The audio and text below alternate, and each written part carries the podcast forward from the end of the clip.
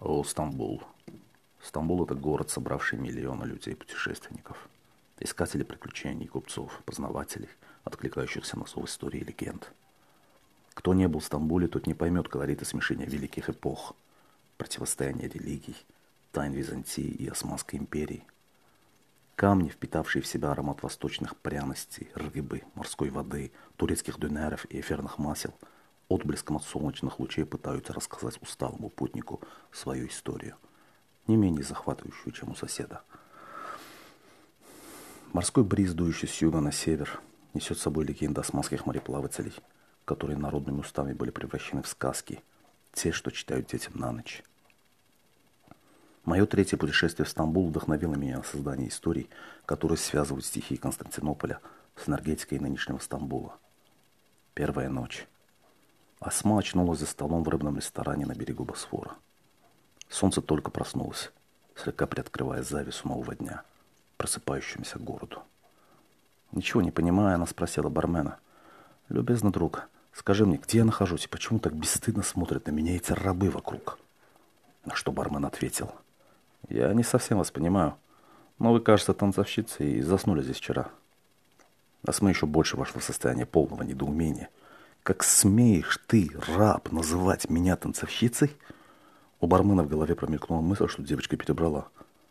Не обращая внимания на ее вопли, он дал ей свой телефон и сказал, «Вызови такси и езжай домой, детка».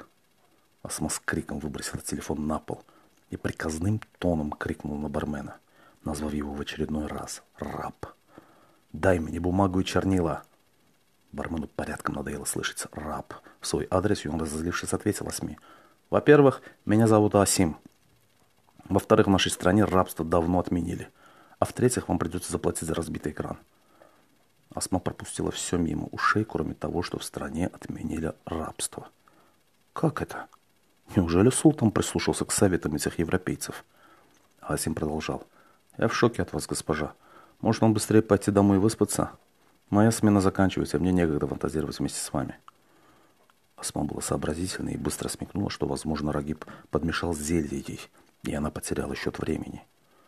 Оттого и все эти странные обстоятельства вдруг наплыли рекой. «Хорошо, любезный друг». Она опять вернулась к вежливому обращению, чтобы раб не почувствовал пренебрежения с ее стороны.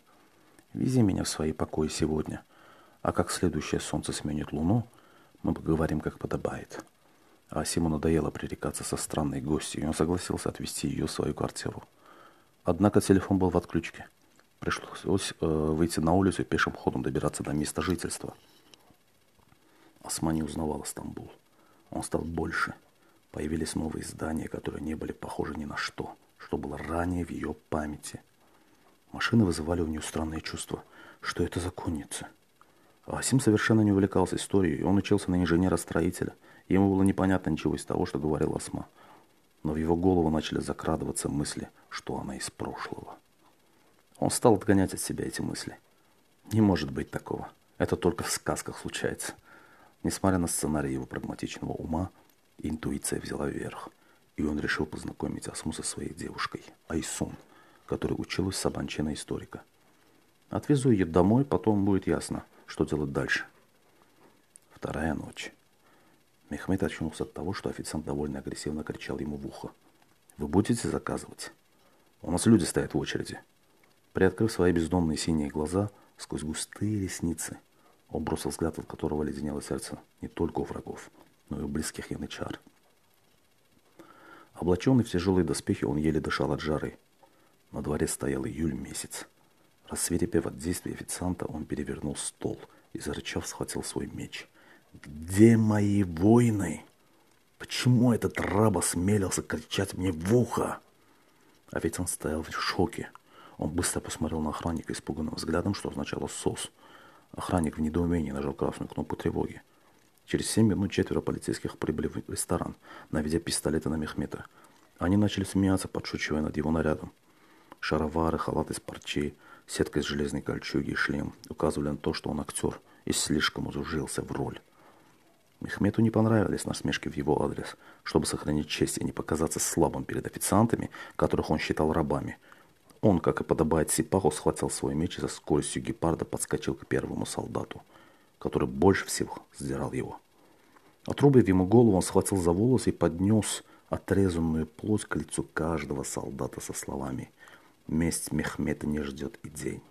Каждому пусть будет уроком. Расскажите об этом всем, чтобы улицы Стамбула преисполнились уважения к воинам султана».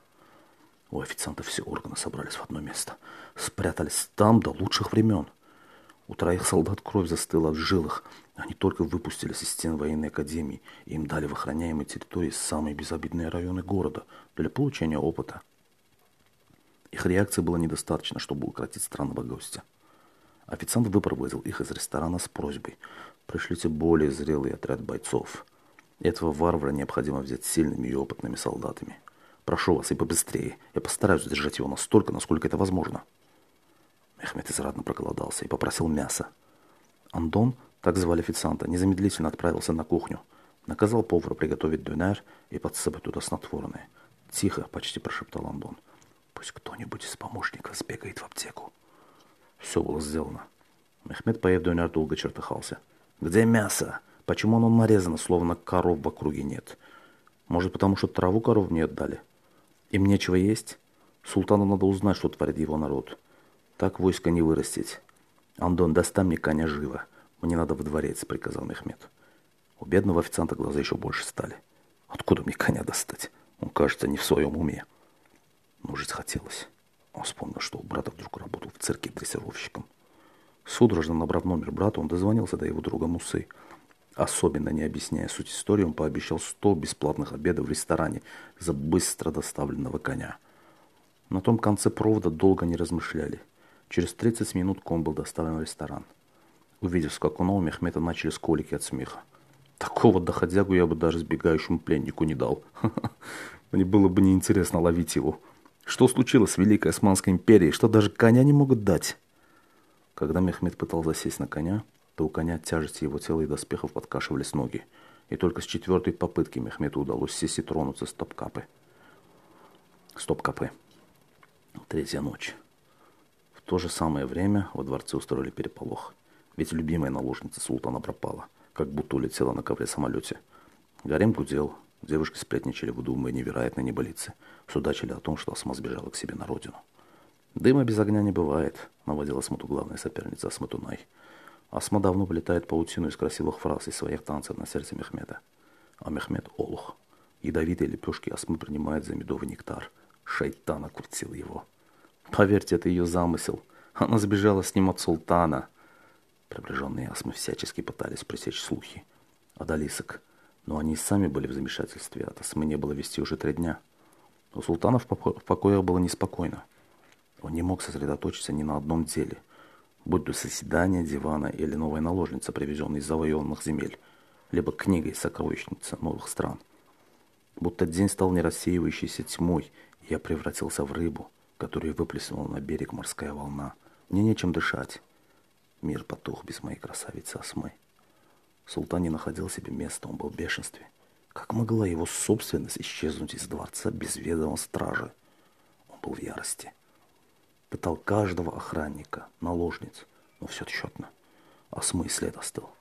Параллельно с султаном визир Раги проводил свое расследование, допрашивая торговцев тканей, калов, купальщиц, садовников, конюхов и других приближенных.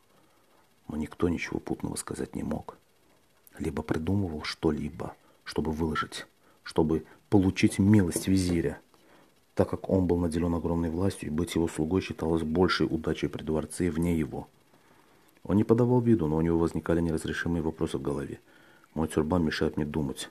Голова сейчас треснет, как бурдюк, наполненный айраном в жару. Куда она подевалась? Не могла же она отменить наш уговор и сбежать? В никуда. Или у нее есть помощники?